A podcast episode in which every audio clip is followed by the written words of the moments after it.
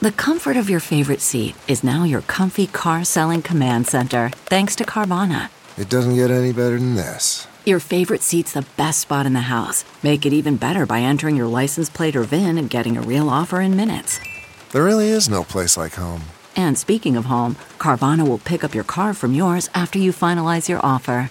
Visit Carvana.com or download the app and sell your car from your comfy place. Good morning. I'm Kelly Hoskins with your St. Louis area news powered by Bommarito Automotive Group.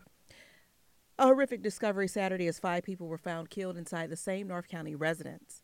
Investigators are trying to determine who was responsible, as many tears were shed by dozens of family and friends hoping for answers on what happened inside the apartment complex in the 1900 block of Chambers Road. The St. Louis County Police are asking for anyone with information to come forward. Also, five people have been killed on Missouri roads over the long holiday weekend. That includes two crashes in our area. A 70 year old woman from Hanley Hills was killed Friday night on I 44 just west of 141 when the car she was riding in lost control and was hit by an SUV, ejecting the woman from the vehicle. Two other people in the car, along with the driver of the SUV, were injured. And last night was the final night for Fair St. Louis as many people headed downtown to check out those fireworks. Thousands over the holiday have packed the arch grounds during the fair for plenty of food, music, and of course, the fireworks.